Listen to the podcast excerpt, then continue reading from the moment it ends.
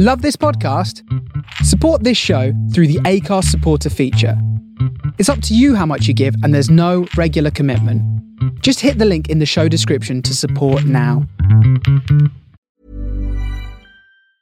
It's that time of the year. Your vacation is coming up. You can already hear the beach waves, feel the warm breeze, relax, and think about work. You really, really want it all to work out while you're away. Monday.com gives you and the team that peace of mind. When all work is on one platform and everyone's in sync, things just flow wherever you are. Tap the banner to go to Monday.com.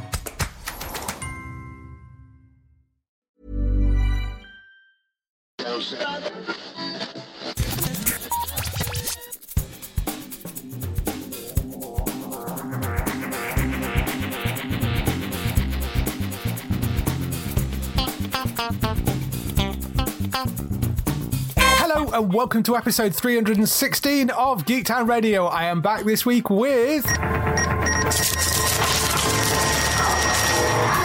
Matt. How you doing?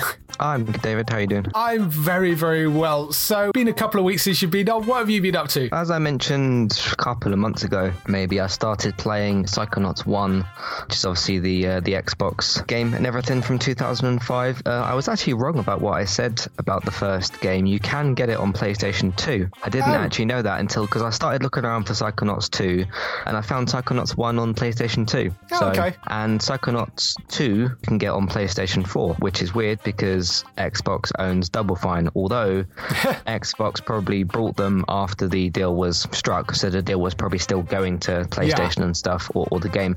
But anyway, I finished the first game and I started the second game. I'd say I'm about four or five hours, something like that, into Psychonauts 2.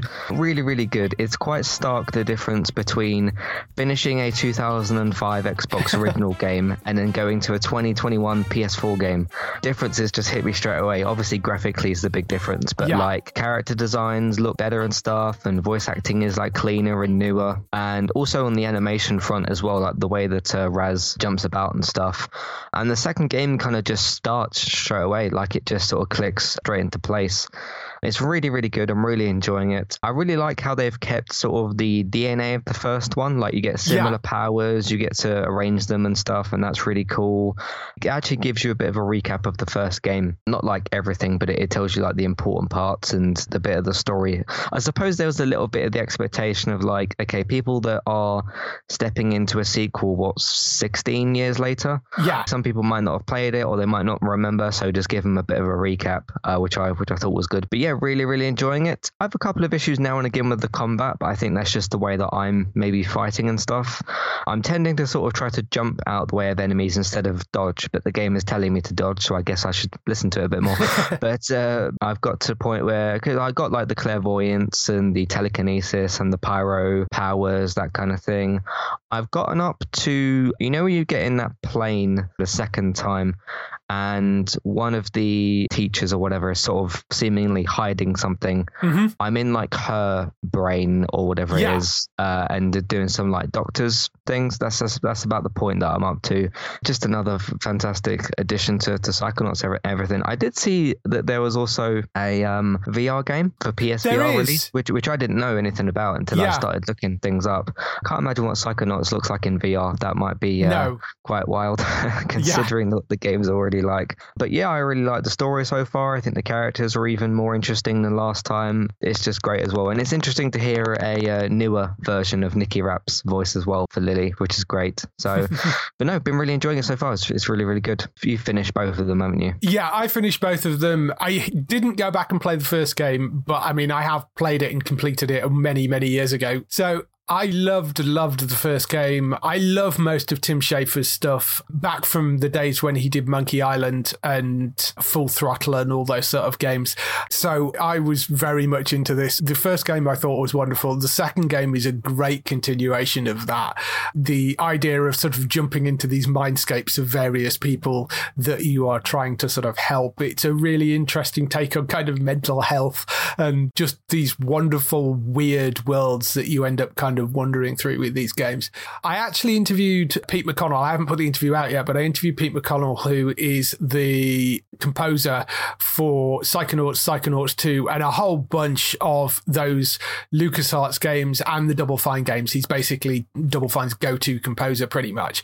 So he did things like Brutal Legend, he did Grim Fandango, he did from Monkey Island 2, basically the LucasArts games. So that's like the X Wing TIE Fighter games and a whole bunch of Star Wars things, and then on to sort of Psychonauts and Psychonauts 2 as well. That will be going up in the next few weeks, that interview. But it was lovely chatting with him. And also, the game itself, I think, is a wonderful, wonderful continuation. It's a, a kind of 3D platformer, basically, isn't it? Yeah. It's sort of, you Yeah. know, but mm-hmm. really, really good fun. Wonderfully strange and out there as well. I, if you haven't played the Psychonauts games, the first game actually stands up pretty well. I'd say it considering the- does. Yeah. Considering the age of it, the only bit where you kind of can tell that it's such an old game is when you get to the cutscenes, because the cutscenes are like very low res. But the rest of it, you know, I was playing through it on PC. I'm not sure what it's like on the console version, but certainly the PC version actually looks pretty decent still. And Psychonauts 2, I think, you know, obviously he's he's vastly improved in terms of graphics, but it still looks looks great. quite a jump. Yeah, it was Yeah. quite a jump. Um, I mean, it's very stylized as well, which helps. I think. Yeah, quite a yeah. So, the, the, yeah. the animation's fantastic on it. So Yeah.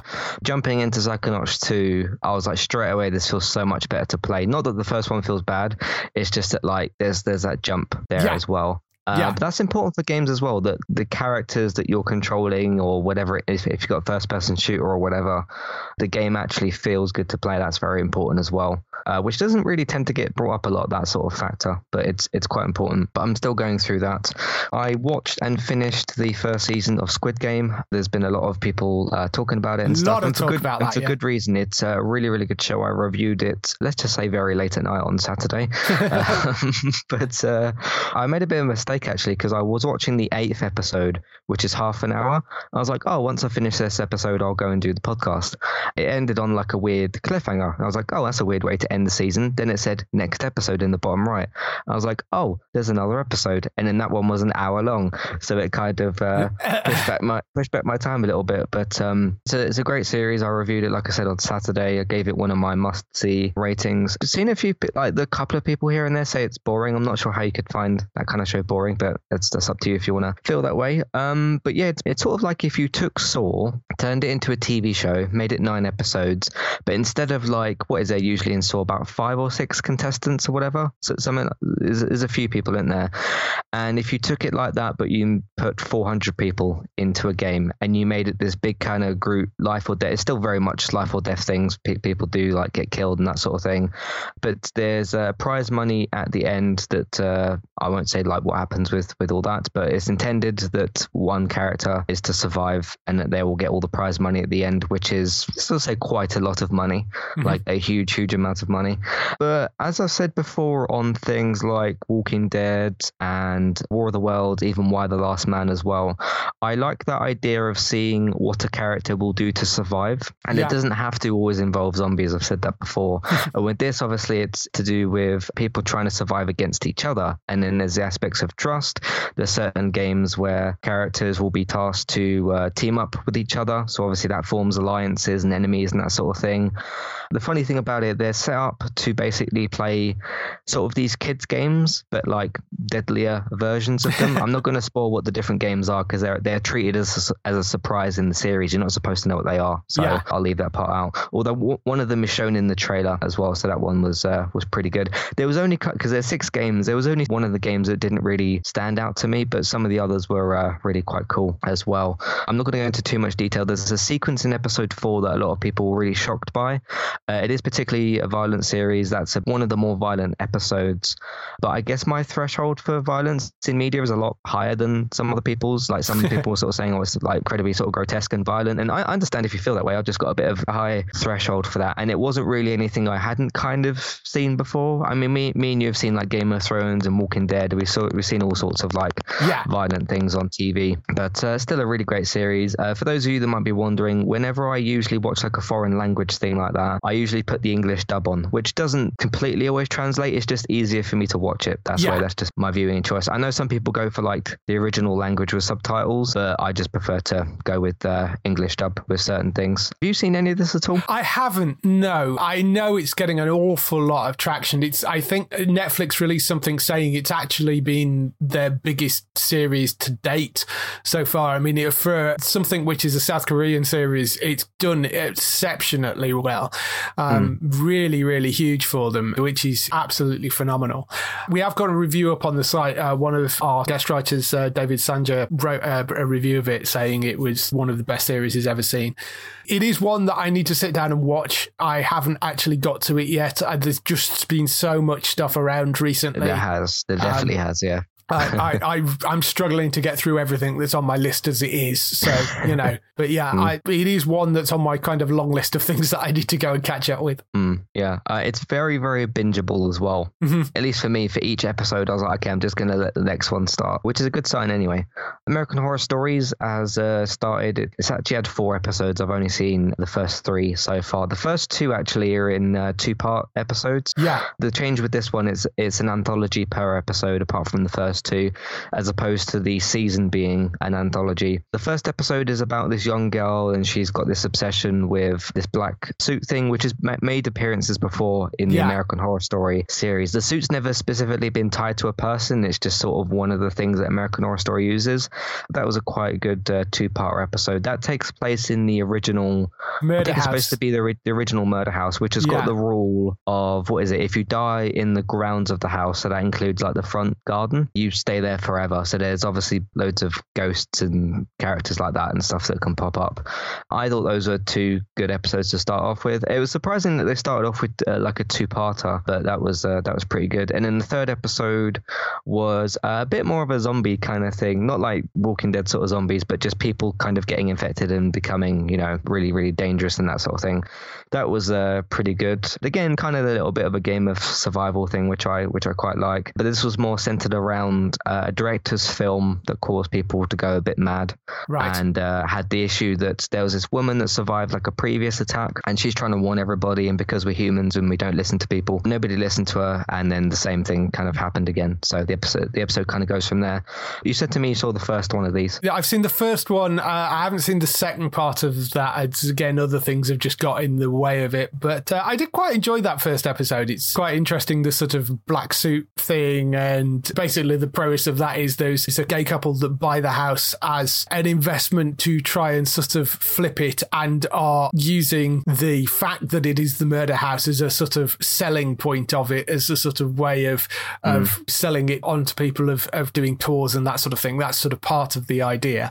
The cast for that's really good. It's uh, Matt Bomer, who's from Doom Patrol. He plays Larry in Doom Patrol and was in White Collar as well, as the other big thing that he's probably known for.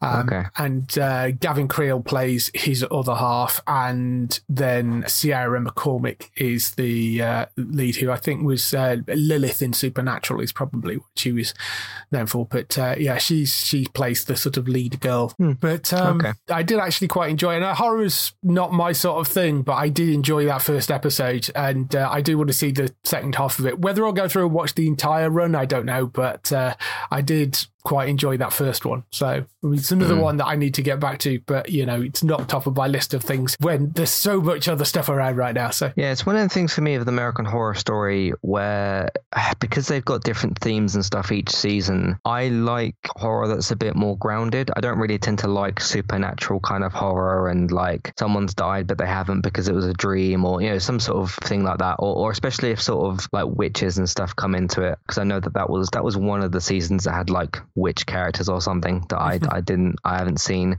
I think kind of the advantage, not necessarily to make the show better, but one of the advantages of the stories show is even if you have an episode that's not really your kind of cup of tea. So if you had more of a supernatural episode, the next one's going to be a different one. So you're always like you kind of jump Yeah. from this this black suit thing with this murder house to like a zombie sort of attack in the next one. So I, I think it'll have arguably a bit more advantage because it, then you won't be sitting through 10 or 13 13 episodes of a season that isn't really quite for you. Yeah. So I think I think that's that's pretty good. Uh, that's roughly everything I've been up to. Uh, what about you? Well, I've been playing around with Planet Zoo again because I had some preview access to that. They are releasing actually today because we're recording this on Monday the North American pack and update 1.7. The North American pack is great because I mean Planet Zoo obviously zoo management game. You basically have a bunch of animals. You've got to build them habitats and manage the zoo, and you can basically build anything you like in that. They've got very very detailed building systems. It's the same system pretty much that they use in Planet Coaster, which is another great sort of building game. The North American pack comes with uh, beavers, prairie dogs, California sea lions, American alligators, moose, Arctic fox, cougars, and the American bullfrog. With the exception of maybe the alligators and the bullfrog, it is possibly the cutest pack they've released. The beavers are absolutely adorable, and uh, they come with a new little enhancement thing, which is like a, a little sort of set piece where they can kind of build little dams and stuff on this little platform. But it's really cute. The sea lions are fantastic, and prairie dogs are just adorably cute. It's it's a really cute pack that they've released of new animals. The update as well has got some great things in it. Some quality of life stuff like a, a, random scenery placer. So rather than you having to kind of spin the scenery around to get sort of some randomness in it each time you put like flowers or trees down, you, there's now a checkbox that you can click that randomly turns the direction of like the plant when you're trying to put it down. So that's quite useful. There's also things like path barriers and stuff so you can block off certain paths to stop people going through. There's a bunch more filters on on the Zoopedia, which allow you to calculate the amount of space you need for animals, which is quite useful, and be able to sort the Zoopedia by biomes and stuff. The major addition in the free update is animal talk seating. So you can create like little areas where we've had the animal talk stands where like an educator will come up and talk to the guests in the park and they get sort of some educational value from it. I've had that for a while, but now they actually have seating areas for people. So you can create like your own little sort of theatre thing, which is quite nice. And the other thing is the mapping tools. One of the issues has always been with that game is when you open up a new map, it's completely flat and you can end up spending like an hour or two just creating topography on the map so you've got something a bit more interesting to build on. What they have done now is you can import your own topography based on like a, a JPEG, I think it is. So you can create your own kind of maps, either based on real world topography or, or you know, one that you've made up in Photoshop. And you can uh, import that in and create a more interesting layout to be able to build your park on. There are also some pre-made ones which you can get by selecting the sculpted option in the uh, in the drop downs as well. So that's like been really good. They're improving that game pretty much with every update.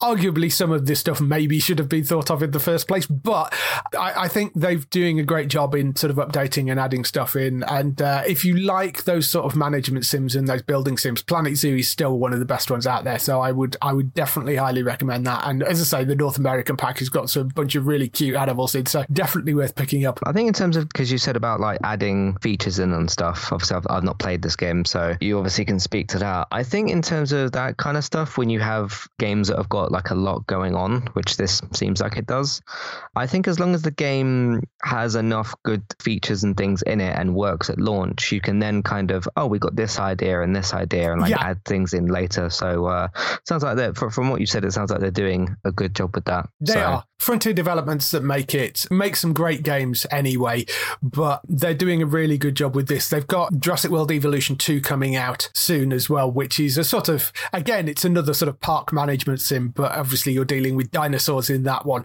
I have had a play around with that, but I can't really talk about it because it's under NDA right now, but I have had a play around with that as well. But uh, I will be talking about that reasonably soon. Planet Zoo, certainly, if you like those sort of building games, it's really, really fun and well, well worth getting into.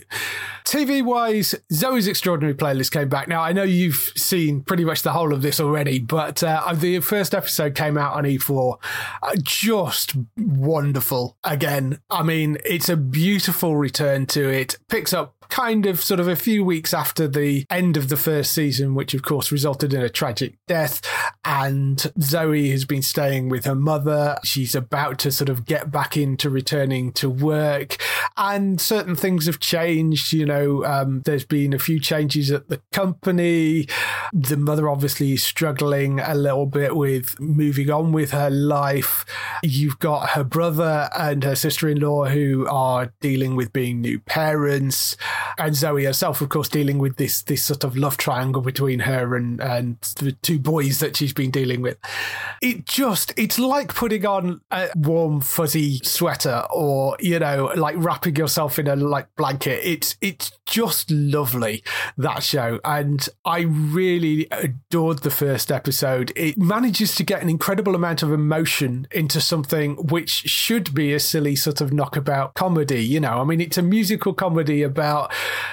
a girl that hears people's emotions through song. And it's incredible how affecting that can be when she's stood there and suddenly hears somebody burst into song and it's a sort of sad lament of something or other. It's amazing how affecting that is. I just think this is such a wonderful show and uh, the you know returned very, very strong. I'm so glad that Roku have rescued it, at least for a Christmas movie I hope they decide that they're going to pick it up and continue it because we don't know that yet. All we know at the moment is they're going to do a Christmas movie. But I'm so looking forward to watching the rest of this because it's. I, I, thought the opening episode was just beautiful. Yeah, I did uh, two podcasts on it yesterday. Actually, I did one that was for the the end of season two, and I did a like a bonus episode called uh, "Why Zoey's Extraordinary Playlist is So Special." That podcast is both designed to try to invite other people to watch the show because you know it's on NBC and hasn't got the biggest audience and that kind of thing. And it was also to just discuss with other people that obviously watch the show as well about just its qualities of the show.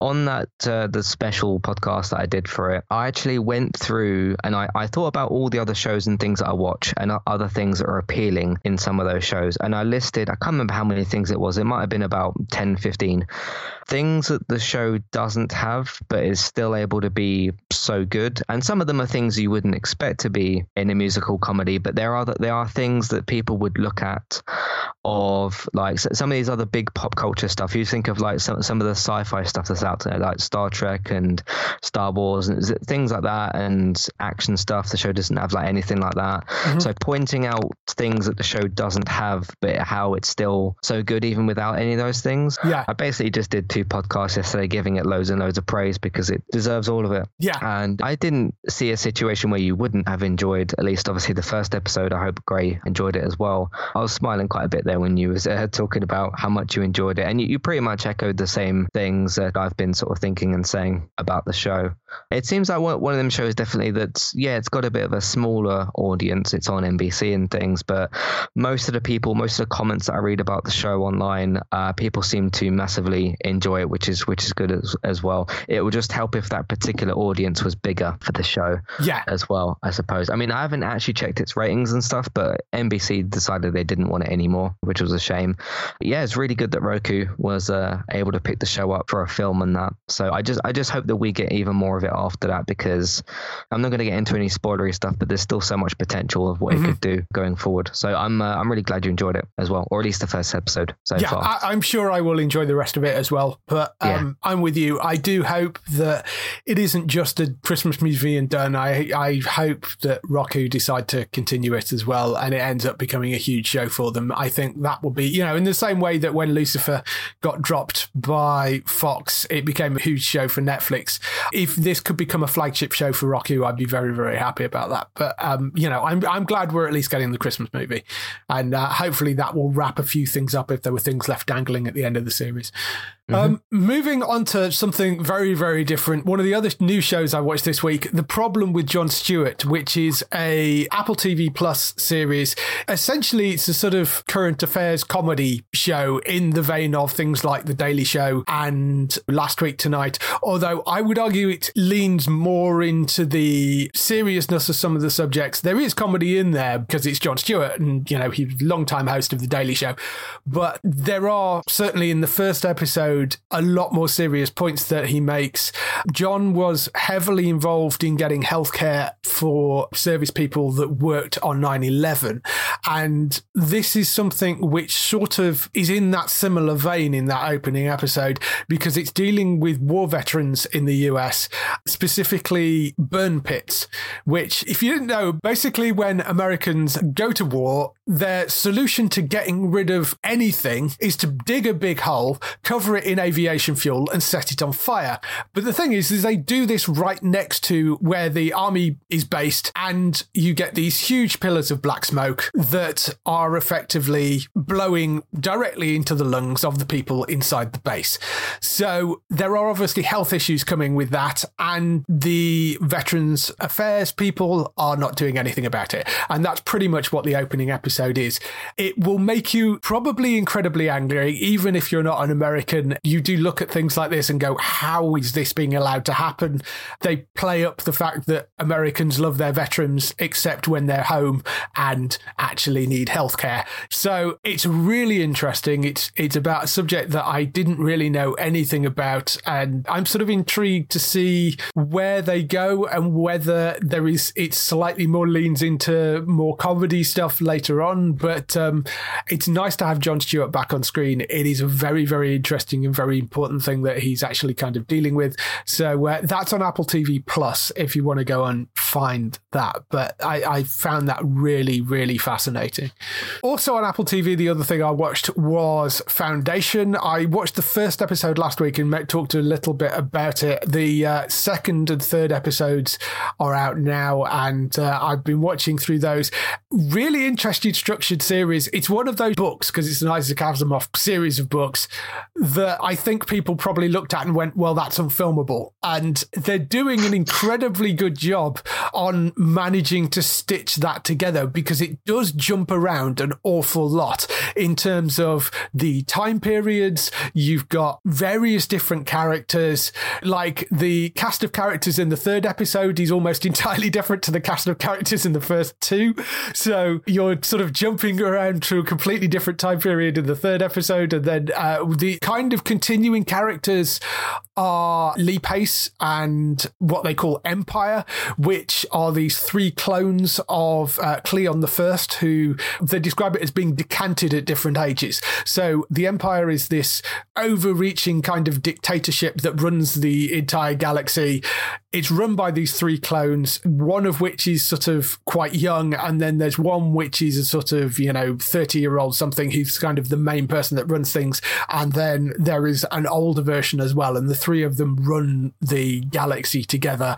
The basic premise for the start of it is there is Jared Harris's character called Hari Seldon, who is a mathematician who studies psychohistory, which is an algorithm that allows him to predict the future. He basically predicts that the empire is going to fall within the next 500 years.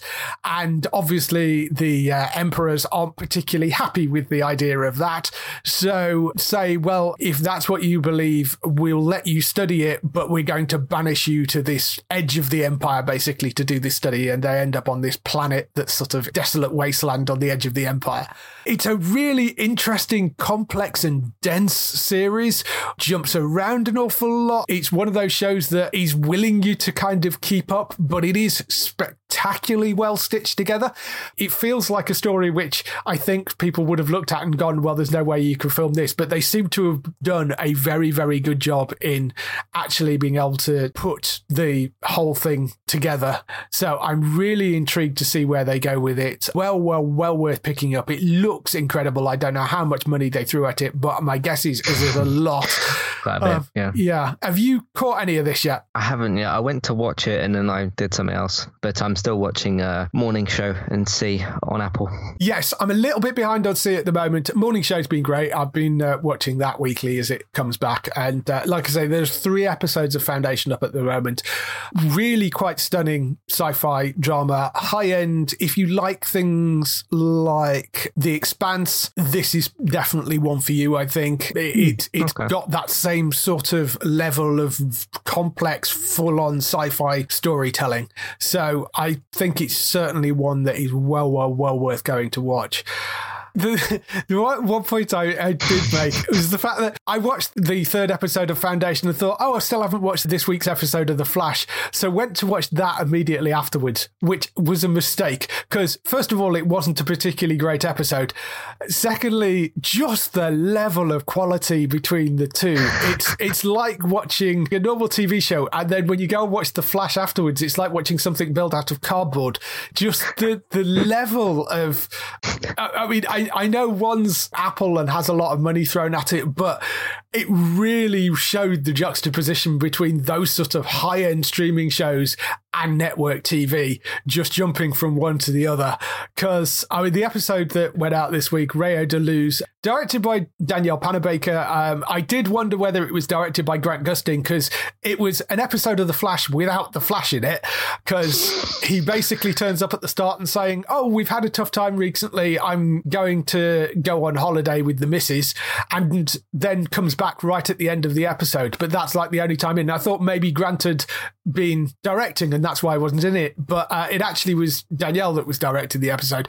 Did perfectly okay in terms of directing. Just it was a terrible story. It was dull. It was uninteresting, and it just didn't look particularly great. And mm. you know, particularly, I think it was a stark contrast having jumped from Foundation to that. Yeah, the Flash has had a weird problem for about the last two seasons. I remember you you kind of spoke about this like a month or so ago, and I remember hearing you talk about it, and I thought, oh, somebody else has kind of like noticed. Not that nobody else has, but you'd you'd noticed the same thing that I had. Why isn't he kind of using his flash powers as much? Like I yeah. know he's got the I know he's got the problem with the speed force thing and whatever that he's that he's had. Even that went on far too long. Yeah. But like even if you go back to this is what season seven, isn't it? I lose track of seasons in there. But even with the previous season, like it sort of Ugh. has had turned into the Flash is going to talk you down instead of use his, yeah. you know, pretty incredible because he's supposed to be very, very powerful, and they have shown that like over the years on the Flash how incredibly powerful he can be. And I've spoken to uh, a friend of mine about the Flash. He's called Barry. I've, I've, I've done a few episodes and stuff with him before on uh, on different stuff, and I remember he said he got to like the second. He, he dipped out a long, long time ago. He, he got to like the second or third season, and one of the things he pointed out because he's he's a massive DC fan. He reads loads of DC books and all that sort of thing. And his main complaint about the show, even all the way back then, was the Flash being sort of handheld too much and not being as powerful as he should be. And mm-hmm. that's that's probably been correct for most of the actual show. It's yeah. just particularly been shown up more in the last two and a bit sort of seasons, where instead of him even using his powers and maybe okay he's a bit weak, but even to the point where he's been able to somewhat use his powers, but he just doesn't sometimes. It's very mm-hmm. strange. And even if you look at the other shows, I know something like Batwoman's a bit different because she doesn't have powers. But even if you look at like the Legends, or if you look at certainly the the Superman show, Supergirl, what other ones do we have? Black Lightning. With most of the other shows, I don't tend to notice that problem as much. I, have noticed with, with Legends, a lot of people have pointed out that they don't suit up as much, but that's not the same type of problem as like no. them not using their powers. Because even if you have like Roy from Legends, sure, okay, he might not suit up in the uh, heatwave thing, but as long as he still uses his his flame gun and stuff, that's the kind of thing I'm talking about. Yeah. Uh, or even if you look at like Supergirl, she still uses her powers. Martian Manhunter still transforms, uses his, but I don't know why they've chosen to do with that with the Flash and just have him. He's more of like a negotiator. Yes, it's it's really strange. It has been very very odd, and there is talk of possibly the next season being the last season of the Flash, and if this is where they're going with it. I hope they can redeem it with the final season if it does turn out to be the final season. But it's getting to a point where, as I say, I uh, said this before, they did that huge crossover and then everything seemed to fall apart. You it know, was weird, wasn't it? The way yeah, that happened. It, that should have been sort of an injection, a boost, and it just wasn't. I enjoyed that crossover. I know some people have mixed feelings about it, but I really enjoyed that crossover. And it should have been a big sort of reset thing. And it just, they squandered it. And it's such a shame that that's where they went. I mean, Legends is sort of off doing its own thing, and that's fine. I think the Superman and Lois show, which I know still doesn't have a UK date for some bizarre reason, but um, I've seen a few episodes of that, and that is a much better quality than the other stuff. The sort of Arrowverse 2.0 things like Superman and Lois and Stargirl, I think have been much better shows, but those sort of legacy things, which I mean, with Supergirl's coming to an end. Flash is the only one really left, and sort of kind of Batwoman, which is sort of Arrowverse 1.5, I guess. But those sort of older shows are, are really struggling at this point, and it's a real shame because I would like to see hmm. a final season of The Flash where The Flash is actually The Flash and actually does Flash things, not just negotiating with people, which is seems to what he spends the entire time doing, which just starting to annoy me now.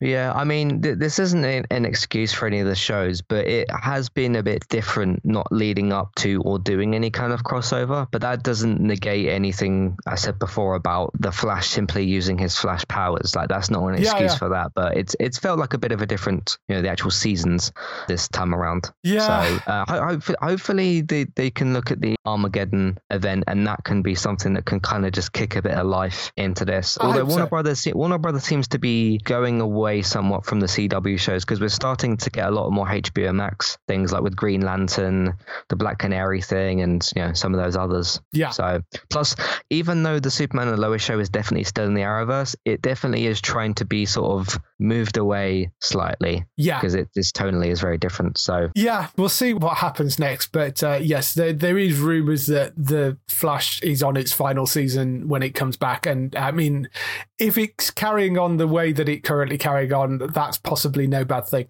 So that's all the stuff we've been doing this week. Let's move on to some TV and film news.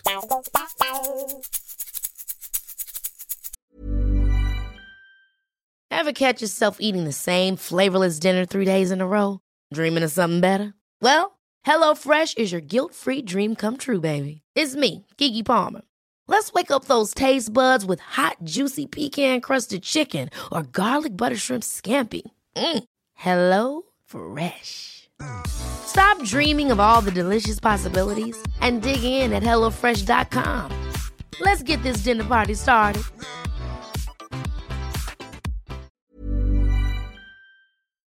So we kick off the TV and film news with the renewals, cancellations, and pickups. One cancellation this week, Mr. Corman, which was a uh, Joseph Gordon-Levitt led dramedy on Apple TV Plus, has been cancelled after one season.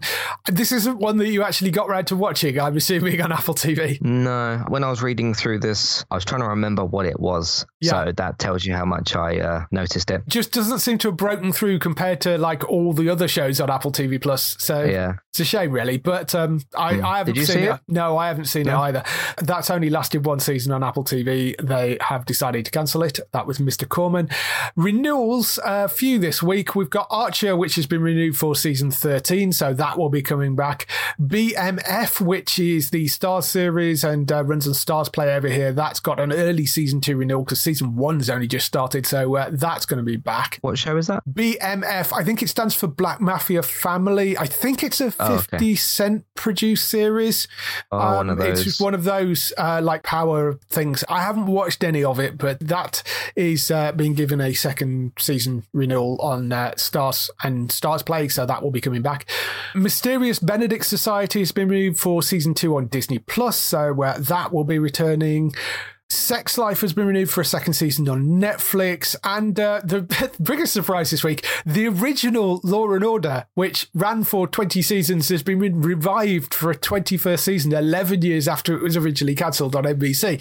They're bringing the original Law and Order back. They're trying to get some of the original cast back. Obviously, they can't get all of the original cast back because they're spread all over the place. But uh, there was there is a lot of people to pick through. But that is returning for a twenty-first season. That's going to be back. Is it fair to say NBC have become a bit of a strange network? They've been a strange network for a while, but yes, um, yeah, maybe I've just noticed it later than other people have. yes. Um, But- I, I remember a couple of years ago, somebody gave NBC a nickname which was nothing but cancelled. that was way before like Zoey was on air and, and that kind of thing. I think there was a pilot season where they cancelled like loads of shows, and Yes, somebody there gave was. somebody gave it the nickname. So I think of that now. There was two or three years ago, they cancelled like about six shows in one go. It was 6 Uh-huh. or seven shows. It was ridiculous. They've revived the original Law and Order. That will be coming back for a 21st season. In terms of pickups and other news, Channel 4 4 and Channel 5 fell off air last weekend. I don't know whether you caught this. Um, no, I didn't. They, no, I sort of missed it at the time. I wasn't watching anything on the channels, but uh, apparently the reason that it dropped off air was Red Bee Media, who are the people that handles the playout services for Channel 4 and Channel 5. They had a fire and the fire suppression system kicked in. And because smoke was detected, it sucked all the oxygen out of the room, which caused some sort of sonic wave which shut down the transmission servers. so it took the channels off air, which, I mean, I get that you're trying to stop the fire, but you kind of think that's probably not a very well designed fire suppression system for that room. But anyway, yes. Uh, um, yeah. And they're still suffering the consequences from it right now. So apparently, none of the subtitles or audio descriptive services are working on uh, Channel 4, and presumably Channel 5, and apparently some of the BBC shows, which Red Bee handle as well. Really awful for people that are rely on subtitles. They're not working at all on at the moment.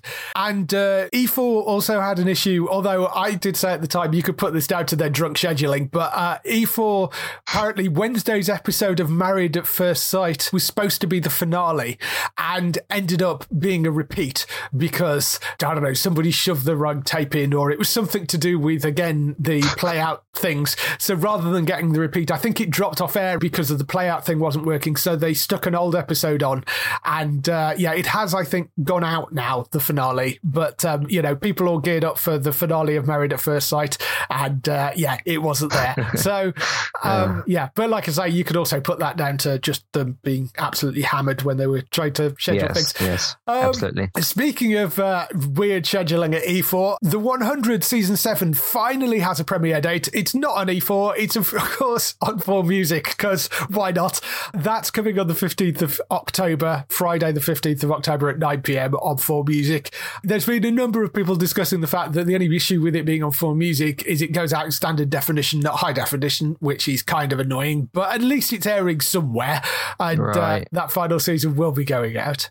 Why they couldn't just find some space for it somewhere on E4 is beyond me, but anyway, it's going out on 4 Music. Mm. I think I saw around the same time you put this news out, somebody said that the show finished a year ago. It did, yes. Not the premiere, the finale went out a year ago. So yes. that's very late. Yes, that is very, very late. um, there's some new things coming to the UK as well. IMDb TV, which is Amazon's free ad supported streaming service, quietly launched in the UK this week. It is actually up on Amazon right now. You get it as the sort of Amazon channel. I think if you go to amazon.co.uk forward slash IMDb TV, you can go and find more stuff about it there. You do not need a Prime account to be able to access it. It is entirely free. You do need to be logged in, I think, to an Amazon account to get to it. But apart from that, it is entirely free.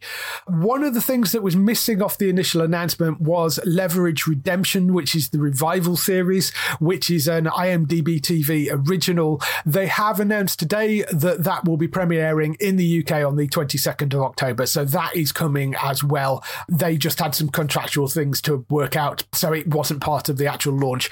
But but it is definitely going to be on there, as will, I'm sure, all the other IMDb TV original things like the follow up to Bosch, which is basically Bosch 2.0. There's stuff like that coming as well. So they have got a number of original things coming, but uh, that's awesome. I mean, it's more free stuff coming to the UK. And there's a whole bunch of like movies and TV shows. They've got old shows like Two Broke Girls on there and films like Pulp Fiction, I think. So there's a whole bunch of free things that you can go and get up on IMDb TV. So, uh, know, free streaming service, not a bad thing, I don't think. Mm, yeah, we keep getting more like, I mean, it's not as much as a problem when it's free because obviously it doesn't ask people for more money.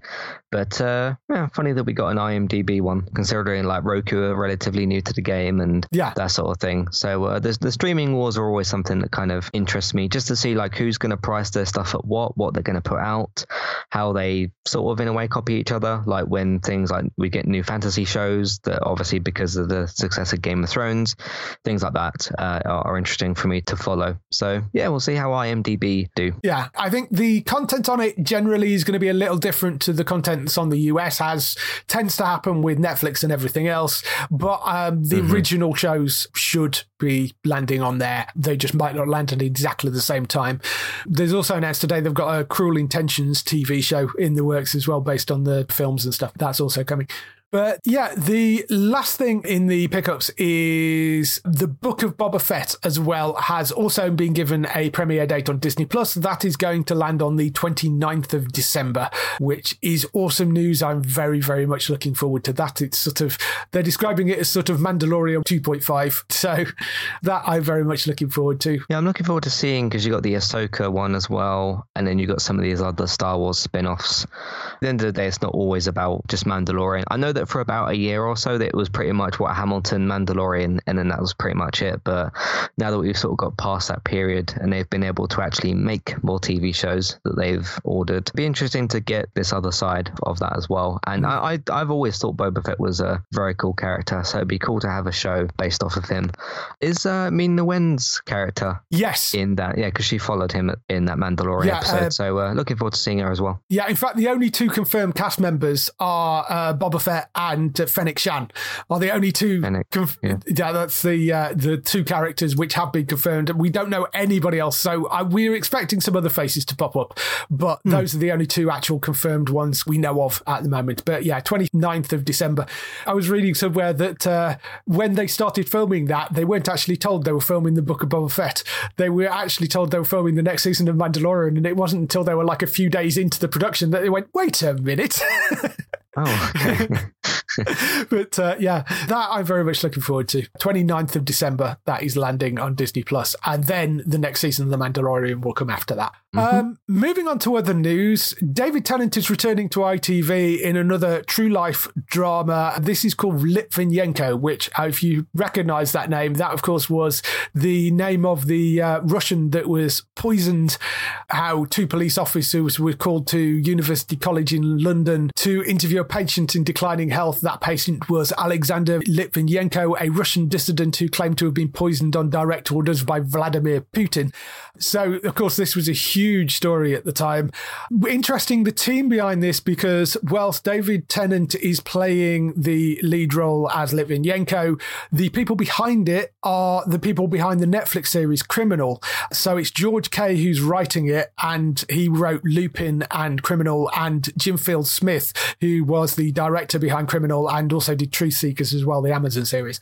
Really interesting team behind that. And um, Criminal was a great, great series. That was the the one where it was all set in an interrogation room and they had a guest star in every week. I really, really like that series.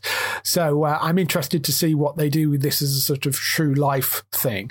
Speaking of criminal, though, there is a show called Suspect, which is this working title at the moment, which Channel 4 have ordered, which sounds very, very criminal like, uh, but it's got a ridiculous cast for it. It's James Nesbitt in the sort of main lead role, but the other people involved are Joely Richardson, Anne-Marie Duff from Sex Education and Shameless, Richard E. Grant, Ben Miller, Niamh Algar from Deceit, Antonia Thomas from The Good Doctor, Sacha Dhawan from Doctor Who, Sam Heughan from Outlander, and Imogen King from uh, Clique as well.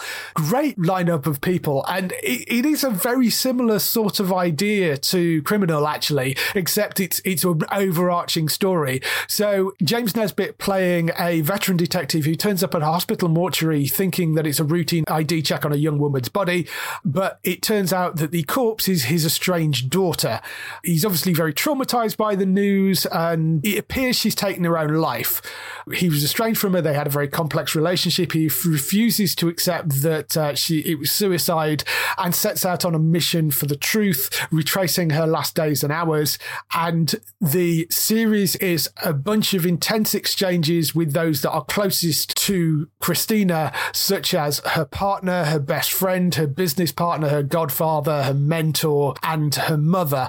So the bulk of the show, it sounds like he's basically going to be set in a sort of interrogation room or, or at least in sort of one-on-one settings with James Nesbitt talking to one other character.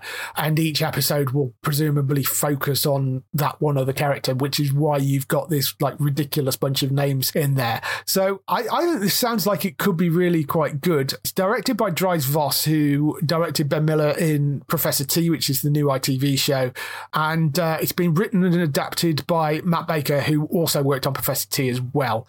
Suspect is the working title, so that may change, but it's filming this autumn on Channel 4, so presumably out early next year. But I think that sounds really quite interesting. You watched Criminal, didn't you? I did. I did watch the first season. I forgot to watch the second season, mm. which I think that the second one had Kit Harington in it, didn't it? It did, yeah. Yeah, that's that's the one I didn't quite get around to watching. Specifically, when it comes to Netflix shows, I just forget sometimes what's on there because you just get flooded with yeah. content, and it's hard to keep hard to keep up. Uh, I even forgot, like briefly last week, that Sex Education season three was out when I was watching Squid Game. So yes. uh, yeah, but uh, anyway, I, I, mean, I guess that's what a list is for, but still, I know. yeah, it sounds sounds like it uh, should be quite good. I don't know if it'll be good, as good as like the criminal thing, but like you said, the uh, the cast list here is is fairly good. And when you've got a situation like that, if I'm to compare it to what I know from criminal, uh, you've got to really make sure you've got your writing really good, and of course your uh, performances as well, because there's not much else to completely sort of lean on. It's not as if when you do like action shows or series when the acting doesn't have to be that top notch as long as like the action is quite entertaining. But when you've got something that's a bit more closed like this and it's mainly just loads and loads of dialogue with acting, got to make sure you got that stuff pretty good. But uh, yeah. uh, and, and that that involves having a very good cast that can actually do that. So uh, it seems like they've got that here, which uh, which should be quite good. Uh, just on the David Tennant thing, I'll simply just say that I like David Tennant in pretty much everything that I've seen. I didn't finish watching Des just because I just kind of lost interest with it a little bit. I know it was only three episodes anyway, but I just kind of lost mm-hmm. interest with, with, it slightly. But uh, yeah, David Tennant likes his ITV dramas, obviously like Broadchurch and things like that, which were very good. So uh, yeah, I mean, it, it's never an issue for me where I, I don't think he's going to pull off the role. It just depends on who he's playing and what the story is and that sort of thing. Yeah. So we'll we'll see how that goes. I'm sort of with you. I, I think he likes doing these sort of things for ITV because they're one-off dramas and he's not going to commit to anything for any anything long term, you know, which is quite useful, yeah. I think. But yes, mm. I think that does sound quite good. Uh, you know, David Tennant's great, and I think Suspect sounds really interesting as well. I like James Nesbitt. I know there's a mixed reaction from some people on him, but I think the rest of the cast is superb as well. So I, I think that sounds like it's going to be a really interesting series as well. Moving on to a couple of other things. True Lies. CBS has set the cast for the pilot of the True Lies TV series, which is obviously based on the Arnold Schwarzenegger film. They've announced who are going to be taking the main roles in that. The setup for it, if you're unaware of True Lies, the movie, it's um, an unfulfilled suburban housewife who's shocked to discover that her seemingly bland and unremarkable computer consultant husband is actually a skilled international spy and find herself propelled into a life of danger and adventure when she's recruited to work alongside him to save the world as they try to revitalize their passionless marriage. So, I mean, it's the same premise basically as the movie. The person that's taking on the role of Harry is Steve Howey, who's probably best known for his role as Kev in the Showtime series Shameless. He's also appeared on Sons of Anarchy and in SEAL Team as well. And there was an old CW show called Reba he was in as well. But he's he's kind of a quite a big built guy, so you know fits in that kind of Arnie role quite well. Ginger Gonzaga is playing the role of Helen, who is the supportive wife. She is getting annoyed with the fact that Harry always seems to be away from home.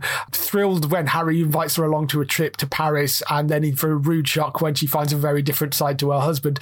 She has appeared in Space Force. She was in Togetherness, the HBO series.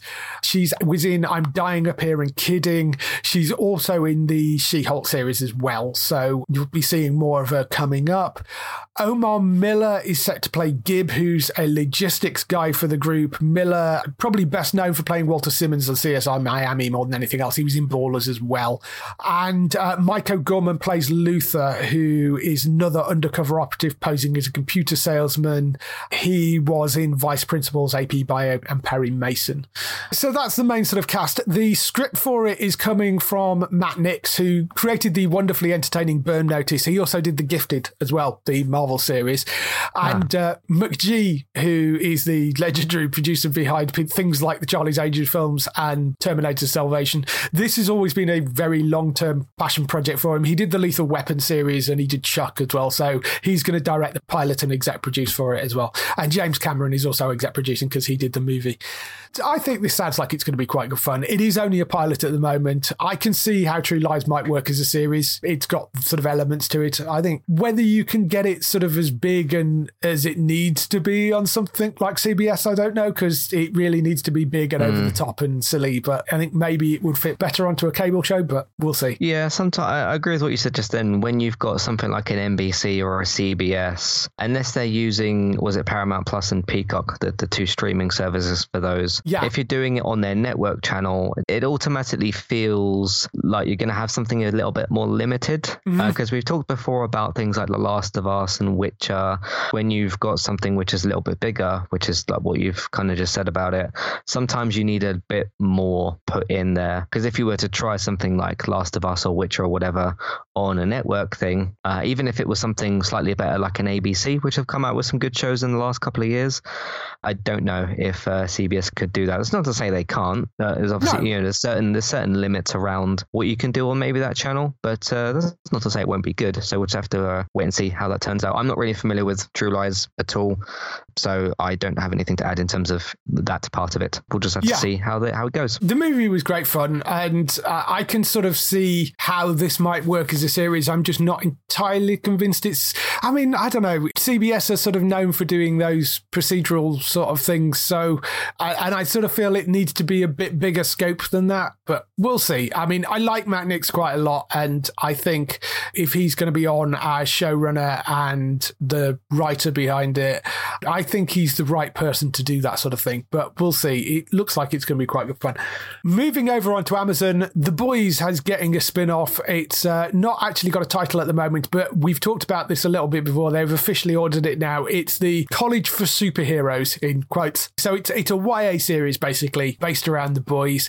It's set at America's only college exclusively for young adult superheroes, which is, of course, run by Vought. It's an R rated series that explores the lives of hormonal competitive soups as they put their physical, sexual, and moral boundaries to the test, competing for the best contracts in the best cities.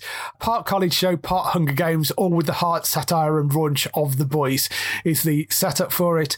The cast includes Jaz Sinclair, who was in Chilling Adventures of Sabrina, Lizzie Broadway from Here and Now, Shane Paul McGhie, who was in Deputy, Aimee Carrero from Blind Spot, Regina Hardesty from Brockmire and the Flash, and Maddie Phillips from Teenage Bounty Hunters as the various young superheroes. There is more cast coming. It's written by Michelle Fazekas and Tara Butters, who wrote Agent Carter and Emergence. They're serving as showrunners and exec producers. It's obviously also got Eric Kripke, Seth Rogen, Evan Goldberg, and all those guys that are involved in the boys behind it as well. I think this sounds like it could be quite good fun. I mean, the main boys series is wonderfully silly and over the top, and I like the idea of sort of a college version of that. I think could work quite well. Yeah, it's interesting thinking about like how kind of off the rails and violent the boys can be in, in like the best way. If you switch that up and do it with a bunch of teenage kind of characters or, or like young adult sort of characters, that could be pretty crazy. But again, in in the good way that the the boys can kind of do that, if you know what I mean. Uh, so it still sounds like it'll be as violent and as crazy and, and that sort of thing, which would be interesting. I suppose that the show's got a thing to tackle with how do we control some of these hormonal, powerful young yeah. characters, which will be interesting to, to, to see how that unfolds because they're going to probably fight with the people that are teaching them things. They're going to fight with each other. This isn't just sort of like, hey, let's take one of the characters from the boys and do a spin off. This is something like a little bit different, mm-hmm. I think, as well. Some, you know, with the different ages of the characters and stuff. And Amazon have got the budget to do it, which yeah. is important for a show that's going to have characters with lots of powers as well, because obviously it's going to be uh, a budget thing. But uh, Amazon don't need to worry about that. So yeah. uh, that, that could be pretty good. Yeah, absolutely. And I like the writers behind it. I mean, Michelle and Tara, they worked together quite a lot. They worked on Emergence, which was actually a really good series. Shame it what, only lasted one season. That, one? Uh, that was, it was an ABC show, a little kid that sort of had powers and oh, yes. centered around yeah, her yeah. and a, the cop that was a sort of mother figure for her. That was on Fox over here, wasn't it? Yeah. Uh, yes, ran on Fox over here before that disappeared. And that was actually quite a good show. And uh, shame it only lasted one season. And Agent Carter, yeah. yeah, Agent Carter as well, they worked on. It's going to be interesting to see them diving into the sort of dark recesses of their mind to come up with this and be completely unleashed because this is obviously going to be a lot more twisted than either of those shows were. So uh, that's going to be Yeah. intriguing. This could be quite good fun. There's no title for it yet. We don't know what it's going to be called, but uh, it's just the untitled boy spin off right now. We'll bring you more on that when we know more. But cast looks good, writers look good, good team behind it. Well, looking forward to that. Should be great. That's all the news we've got for this week. We've just got a couple of highlights for next week on TV. So highlights for next week on TV, and when I say a couple of highlights, I literally do mean a couple of highlights with the very, very few new things starting next week. So uh, one big one, Brassic, that returns for a third season. That's on Sky Max on the 6th of October at 10 p.m. And The Larkins, which is a new adaptation of The Darling Buds of May, starring Bradley Walsh and Joanna Scanlan. That starts on the 10th of October at 8 p.m. on ITV. And that's pretty much it in terms of uh, new shows this week. That's that's fine. That's yeah, okay. I, which I'm okay with. There's enough other stuff around to watch right now. There's loads of stuff on, particularly on Apple TV. There's a load of stuff coming out. Stuff on Amazon. There's stuff on Sky. There's, I mean, it's ridiculous amount of things. And there is a load more starting next week. I noticed, but uh, yeah, just a bit of a quiet week this week, and that's fine. I'm okay for a quiet week this week. That's good. For you, if they want to find more of your stuff, where can they find you? You can go to entertainmenttalk.org. You can also find us if you search for Entertainment Talk on your podcast platform of choice. Uh, two particular episodes I want to mention the uh, the chat podcast for this month, which I did. I spoke to uh, Ian Thomas Malone. Uh, so he's a transgender comedian, and we talked about basically a bunch of LGBTQ stuff, our different journeys within that, which was uh, really really good to talk to her. Maybe laugh a couple of times, which she's a comedian, so you'd expect her to do that. She was really really nice to talk to, so that was good. And I did a list yesterday. It's now uh, Black History Month, which is uh, cool as well. So I did a list. It's called Top 10 Favorite Black or Person of Color Characters, kind of following up what I did in June, which was Top 10 Favorite LGBTQ Characters because it was Pride Month. So I want to uh, stick with the uh, the different themes of uh, certain months and stuff. So that was uh, those are two uh, pretty good episodes to do as well. Me and David are still doing Walking Dead. I'll speak to you in a, in a minute about uh, plans for the World Beyond Yes. show because that's that's starting. I, I actually didn't realize that came out so soon. That's why I hadn't mentioned anything. Yes, that is back now. Actually, Yeah, it's, yes. yeah, it's available today. So find that on there as well. Uh, if you want to watch me now and again on Twitch, eTalk UK for all those things, follow me on there, be notified when I go live.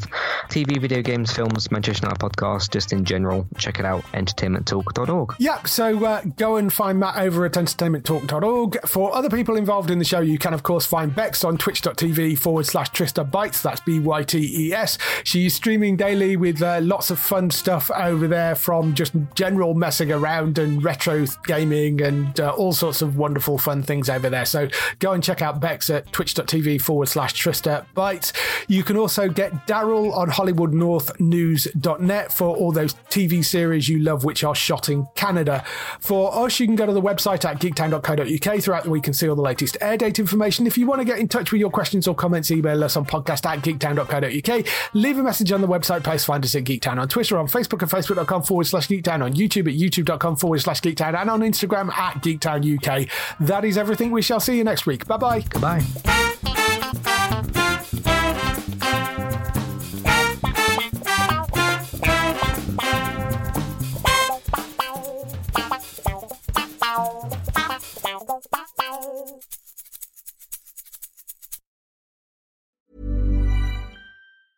Hi, I'm Daniel, founder of Pretty Litter. Did you know cats tend to hide symptoms of sickness and pain? I learned this the hard way after losing my cat, Gingy. So I created Pretty Litter, a health monitoring litter that helps detect early signs of illness by changing colors, saving you money and potentially your cat's life. Pretty Litter is veterinarian developed, and it's the easiest way to keep tabs on your fur baby's health right at home. Go to prettylitter.com and use code ACAST for 20% off your first order and a free cat toy. Terms and conditions apply. See site for details.